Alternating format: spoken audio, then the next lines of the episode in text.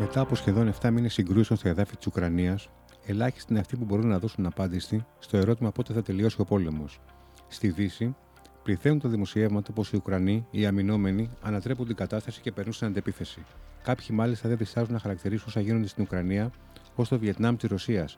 Είναι όλα αυτά μια πραγματική εξέλιξη των μαχών ή νίκες σε επίπεδο προπαγάνδας; Και πώς έχουν επηρεάσει τις σχέσεις Ελλάδα-Τουρκία. Καλώς ήρθατε στο podcast του Newsbeast. Είμαι ο Βίκτορας Μοντζέλη και απέναντί μου στο στούντιο ο κύριος Παναγιώτης Θεοδωρακίδης, αμυντικός αναλυτής, ταξιάρχος στον Αποστρατεία και πρώην εκπρόσωπος τύπο του ΝΑΤΟ. Κύριε Θεοδωρακίδη, καλησπέρα. Γεια σας κύριε Μοντζέλη, χαρά μου να είμαι μαζί και ευχαριστώ για την πρόσκληση. Μεγάλη μας τιμή και η εμπειρία σας θα μας βοηθήσει πάρα πολύ στη σημερινή μας κουβέντα. Εύχομαι. Πριν θυμηθούμε τι έχει γίνει μέχρι σήμερα, αλλά και προσπαθήσουμε να αναλύσουμε την εικόνα του αύριο, θα ήθελα να μας πείτε εσείς τι αίσθηση έχετε από το μέτωπο του πολέμου, αλλά και τι συμβαίνει σε γεωπολιτικό επίπεδο.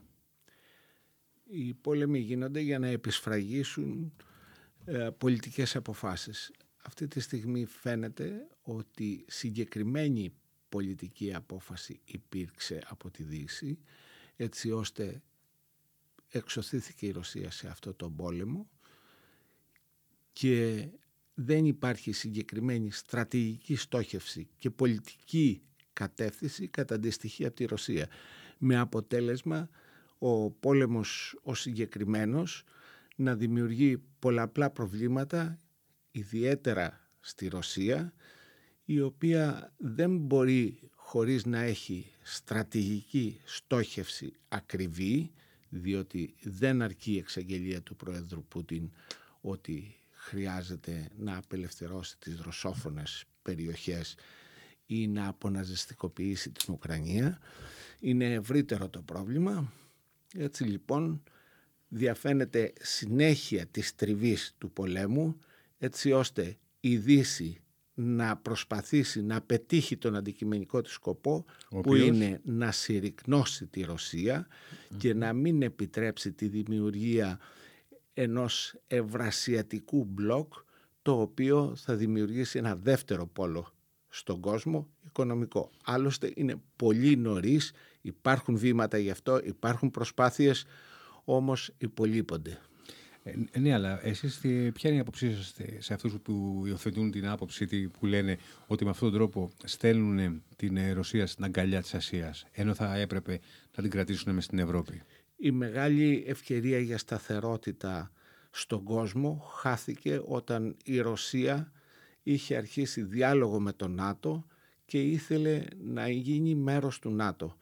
Τότε η Δύση απεφάνθη ότι η Ρωσία είναι πολύ μεγάλη και θα δημιουργήσει ανισορροπία αν μπει στο ΝΑΤΟ με αποτέλεσμα να ακολουθήσουν το αρχικό δόγμα της δημιουργίας της Δυτικής Συμμαχίας μέσα η Γερμανία, μέσα η Ευρώπη, έξω η Ρωσία και η Αμερική αρχηγός. Μήπως έπρεπε να υπάρχει και μια δύναμη έξω για να υπάρχει και ο εχθρός; Όχι, οι εχθροί δημιουργούνται και αιτιάσεις για την επέκταση μιας συμμαχίας ε, στρατιωτικής με οικονομικό υπόβαθρο και οικονομικές πολιτικές αποφάσεις που ενισχύονται από τη στρατιωτική παρουσία υπάρχουν πάντοτε.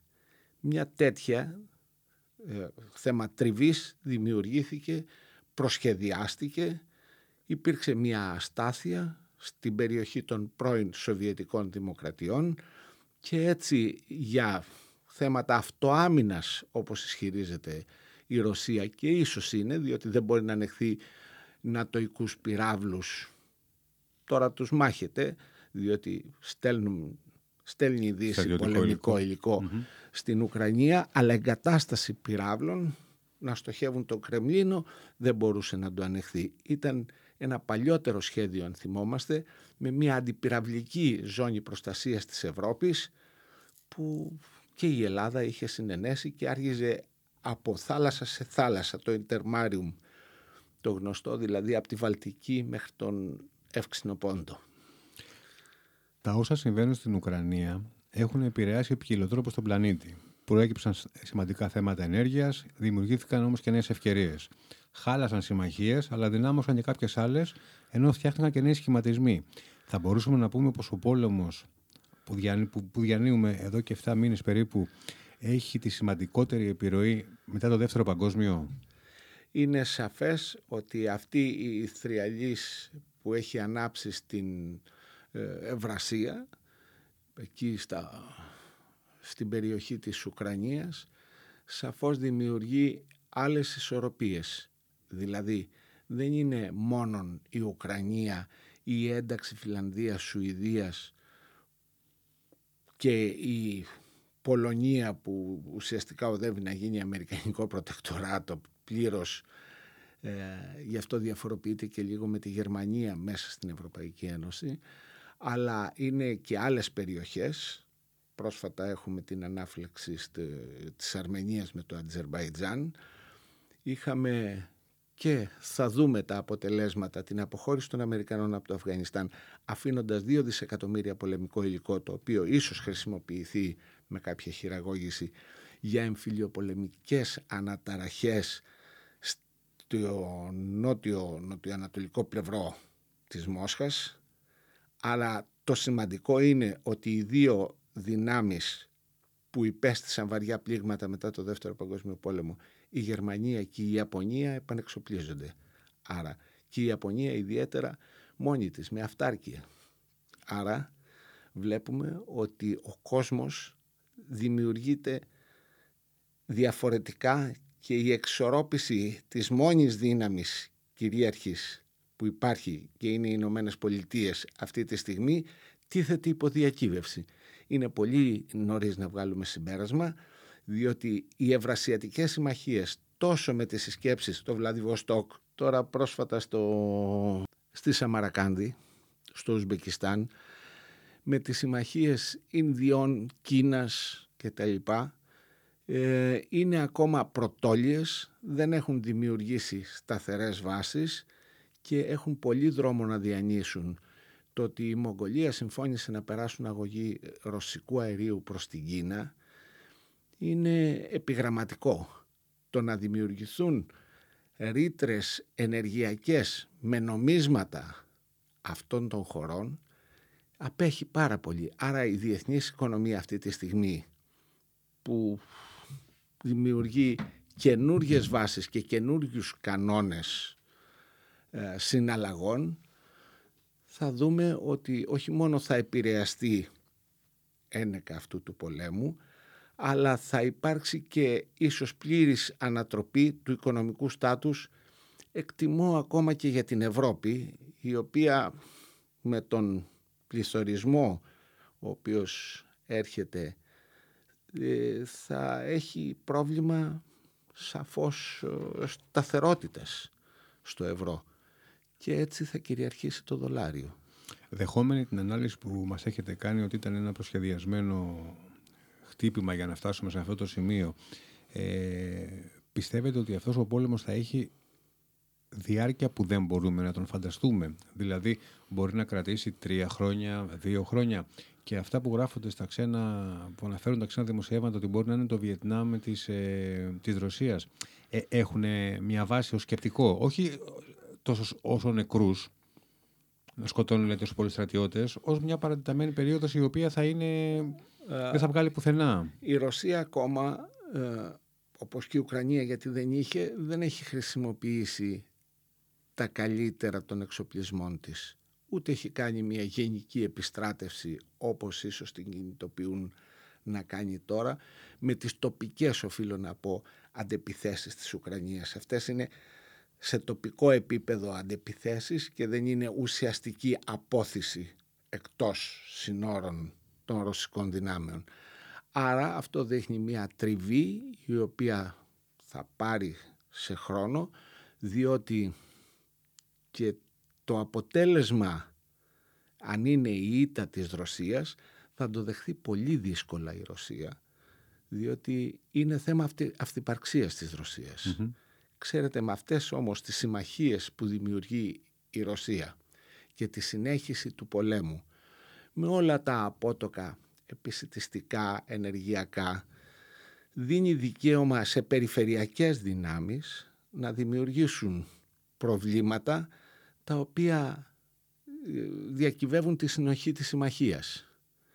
Έτσι λοιπόν βλέπουμε από πολιτικό επίπεδο στην Ευρωπαϊκή Ένωση να μην μπορούν, διότι είναι διαφορετικές και οι ανάγκες, να μην μπορούν να συμφωνήσουν αν θα τεθεί πλαφόν στη τιμή του ρωσικού αερίου και έτσι βλέπουμε και το γείτονά μας να φωνάζει και να λέει αποστρατικοποίηση των νησιών και να δημιουργεί εντός του ΝΑΤΟ, εντός της συμμαχίας μια τριβή τέτοια που να δημιουργεί προβληματισμό στο πώς θα μοιραστούν οι εξοπλισμοί στις χώρες του ΝΑΤΟ και ποιες χώρες ουσιαστικά θα υποφεληθούν από την πώληση των όπλων. Ε, είναι μια καλή ευκαιρία για την επόμενη ερώτηση. Ποιος είναι ο ρόλος της Ελλάδας σε όλη αυτή την εισβολή και πώς έχουν επηρεαστεί οι λιανοτουρκικές σχέσεις πριν ε, το, την επίθεση της Ρωσίας στην Ουκρανία και τώρα κατά τη διάρκεια; Η Ελλάδα αναγκαστικά ε, ανήκει στην Ευρωπαϊκή Ένωση και στο ΝΑΤΟ. Άρα, εάν δούμε πώς είχε προδιαγραφεί η επιλογή της Αλεξανδρούπολης για αμερικανική βάση και ποιος ήταν στην Ουκρανία που είχε δημιουργήσει το πολιτικό υπόβαθρο για να φτάσει η Ουκρανία στο επίπεδο να ανθίσταται ή και να βομβαρδίζει ρωσόφωνες περιοχές σε συνέχεια οπότε να υπάρχει μια αιτίαση από τη Ρωσία για εισβολή. Και μετά πώς ο αμερικανικός παράγοντας και ο νατοικός ευρύτερα, πολύ λιγότερο νατοικός ιδιαίτερα ο αμερικανικός, ο αμερικανικός παράγοντας χειρίστηκε την περιοχή της Ελλάδας η οποία είναι μικρή για να δημιουργήσει ε, πολιτική εκτός από τα φόρα στα οποία ανήκει αλλά αρκετά ισχυρή από γεωγραφική θέση για να διαπραγματευτεί. Και εδώ είναι κατά την ταπεινή μου άποψη που χωλένουμε στο ότι δεν, δεν βάζουμε ισχυρή διαπραγματευτική παρουσία στο τι προσφέρουμε ή ποιοι είμαστε βλέπουμε, βλέπω την Ελλάδα σε βάθος χρόνου να αναγκάζεται σε παραχωρήσεις διότι θα σας πω πολύ απλά ότι τα νησιά του Αιγαίου επειδή το Αιγαίο είναι πέρασμα δεν εξοπλίστηκαν από την Ελλάδα αν και όσο εξοπλίστηκαν. Τώρα δεν μπαίνω στις τριβές με τα άρματα που φεύγουν για την Ουκρανία και αυτά είναι τακτικισμοί. Εξοπλίστηκαν μαζί με την πρώτη στρατιά της Τουρκίας για να μην περάσει η Ρωσία το Αιγαίο και έχει καλύτερη επιρροή στην Ανατολική Μεσόγειο. Άρα η, η τουρκική αιτίαση αφοπλίστε τα νησιά δεν είναι ενδονατοϊκό ελληνοτουρκικό θέμα. Είναι ευρύτερο γεωπολιτικό. Δεν ενοχλεί τον Ερντογάν αν υπάρχει στρατός ή τη στρατός στα ελληνικά νησιά. Εννοεί, ευνοεί ή του υποδεικνύεται Μεταφέρει το αίτημα στην ουσία μας. Από μας άλλους τώρα, τους οποίους Αυτό τα φόρα θέλει να εμφυλοχωρεί και ο κύριος Ερντογάν για να κάνει το χωροφύλακα στην περιοχή και να τον έχουν ανάγκη το ΝΑΤΟ και, και οι άλλοι. Μην ξεχνάμε ότι υπήρξε καταλητικός ο ρόλος του. Εκεί που ήταν η Ρωσία, στη Συρία και στο, στη Λιβύη, είναι τώρα η Τουρκία. Εισέβαλε στη Συρία.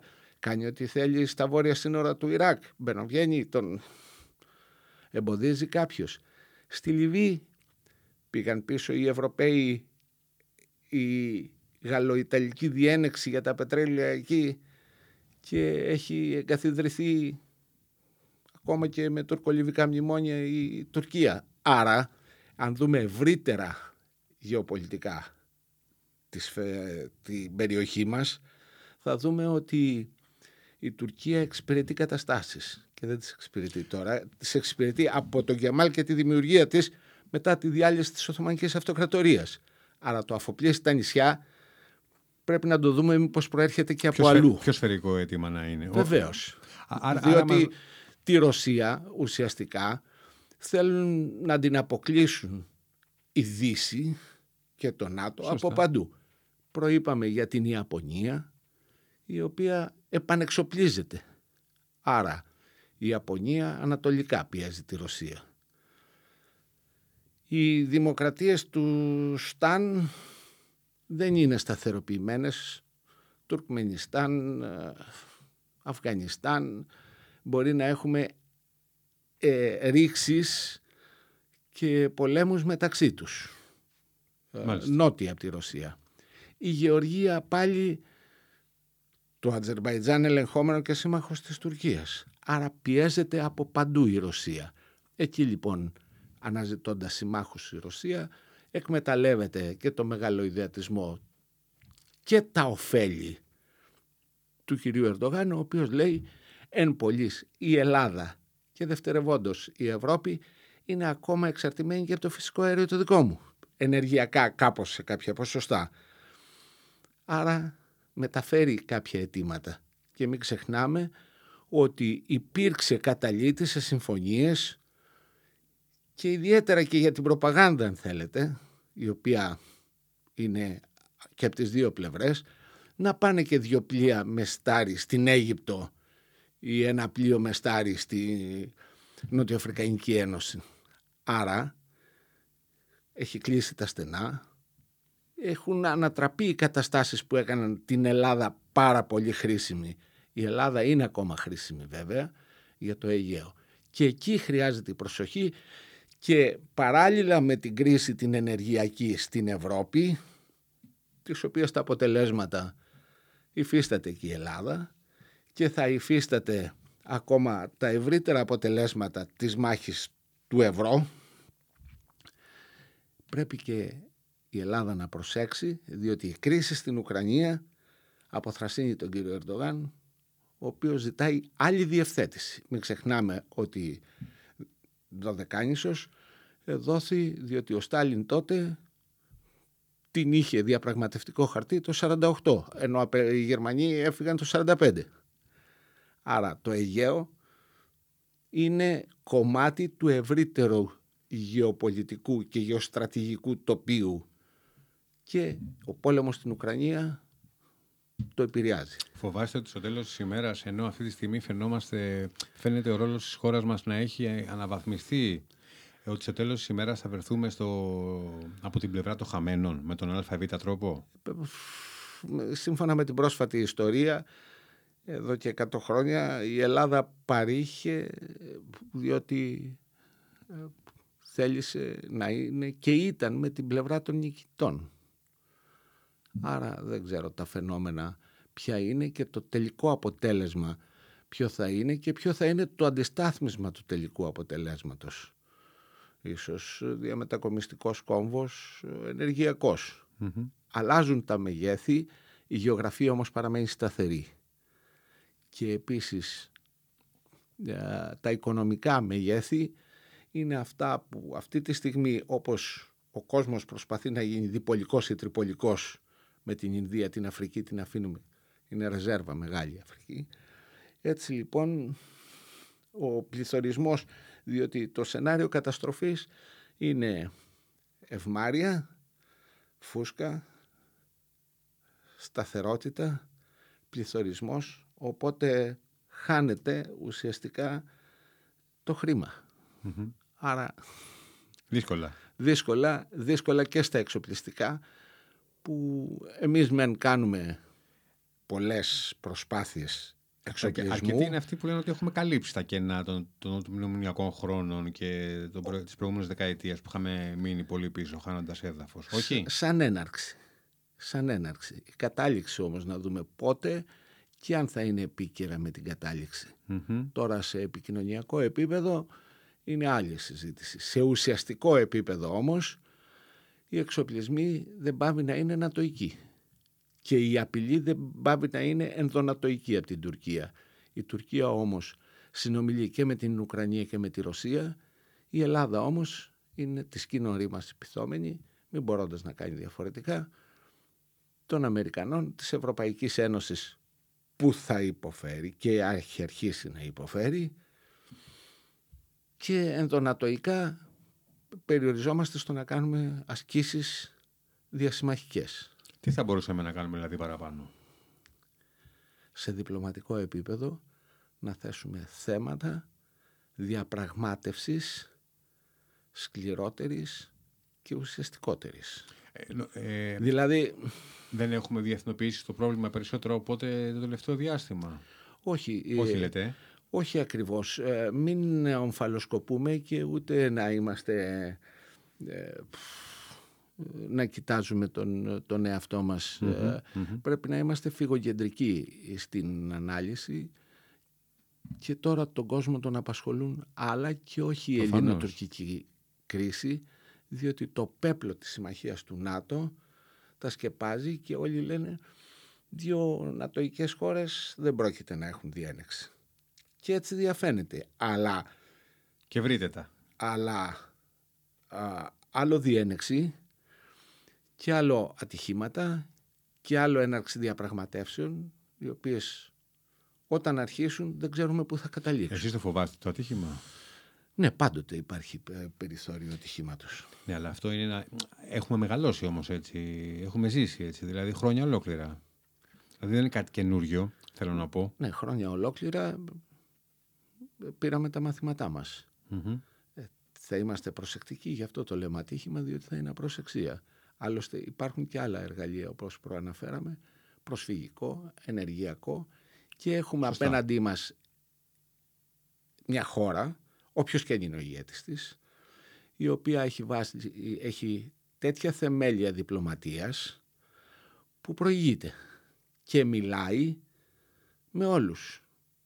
Εμείς είναι γιατί έχει μια πολιτική που την έχει χαράξει 50 χρόνια τώρα. Εμείς έχουμε μια εχθρική στάση προς τη Ρωσία η Τουρκία ανατοϊκή χώρα και ίσως εξυπηρετεί και το ΝΑΤΟ γιατί έχει διάβλους. Ε, και αυτοί οι διάβλοι πού θα καταλήξουν και πόσο υποφελία θα είναι αυτών που διαπραγματεύονται εναντί αυτών που έχουν ταχθεί με τη σωστή πλευρά της ιστορίας η οποία μένει να αποδειχθεί διότι όπως προαναφέραμε οι πόλεμοι γίνονται για να επισφραγίσουν τις πολιτικές αποφάσεις και τους σχεδιασμούς οι οποίοι δηλαδή το ποιο θα νικήσει τον πόλεμο είναι γνωστό πριν γίνει. Γι' αυτό και η Ρωσία είπε ειδική επιχείρηση, δεν ειναι πολεμος Διότι αν αρχίσουμε τον πόλεμο τότε δεν θα σταματήσουμε και θα φτάσουμε σε επίπεδα που η ανθρωπότητα θα πρέπει να ε, τρομάξει. Θέλετε να μιλήσουμε τα χέρια για στρατιωτικά θέματα λίγο; Άλλωστε.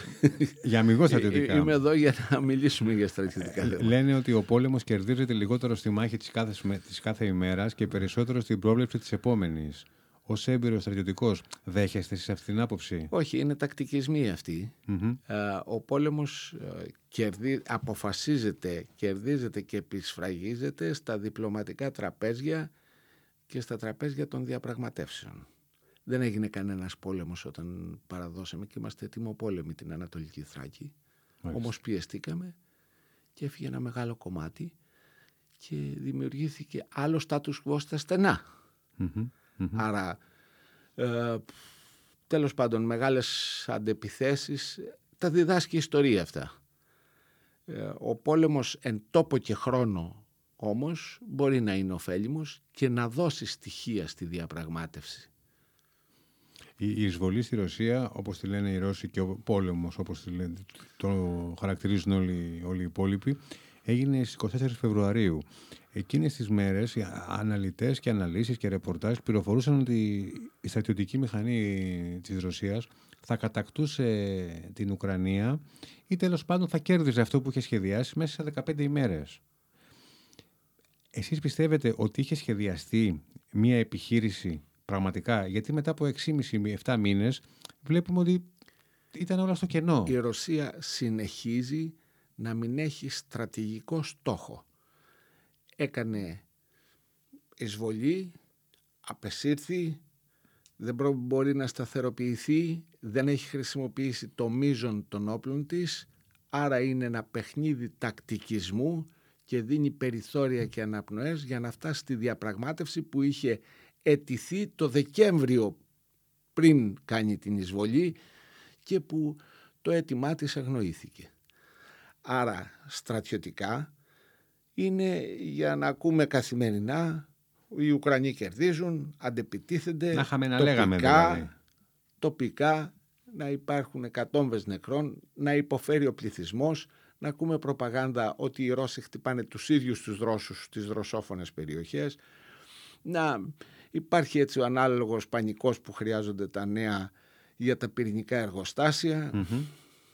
και ε, να, να συνεχίζεται μια τριβή η οποία ουσιαστικά θα δούμε σε τι διαπραγμάτευση θα έρθει.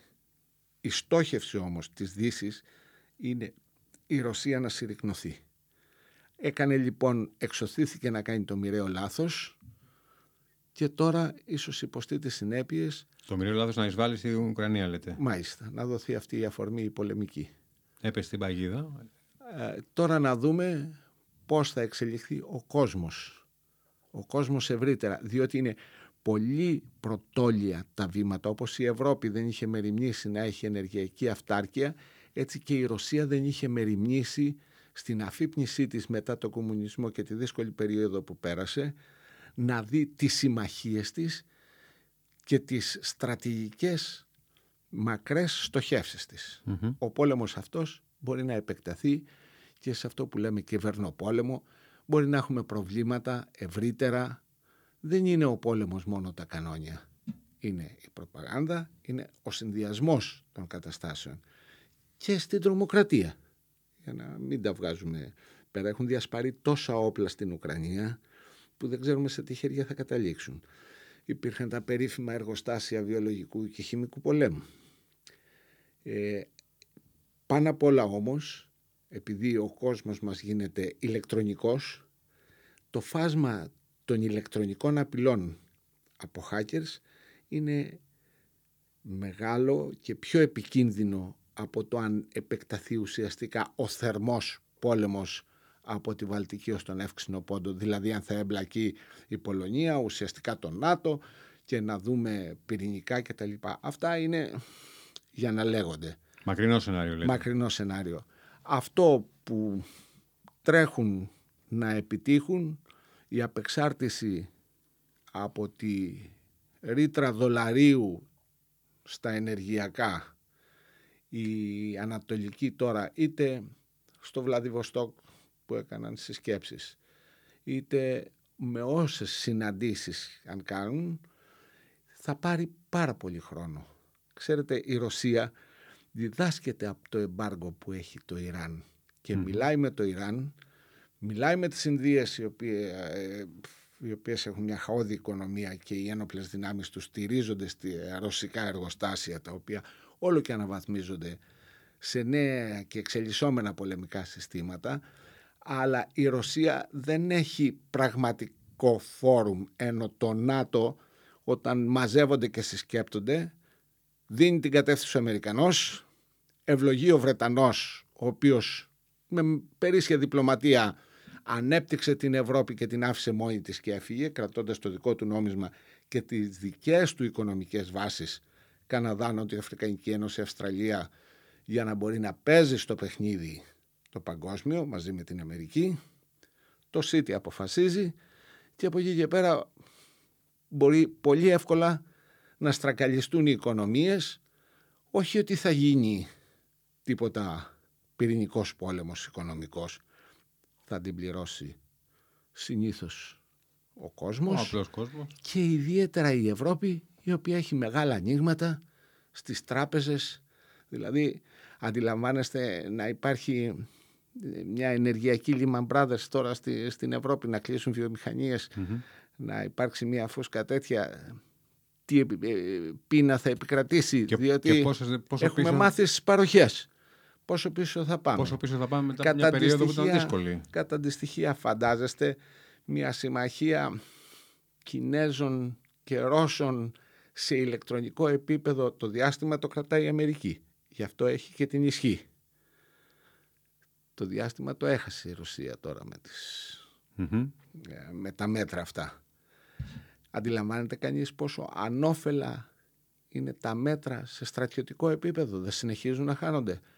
Πόσο οι πολεμικές βιομηχανίες ρίχνουν χρήματα στην έρευνα; Οι Κινέζοι έχουν βγει κερδισμένοι από όλο αυτό; Οι Κινέζοι όπως και στο δεύτερο παγκόσμιο πόλεμο κάθονται και βλέπουν.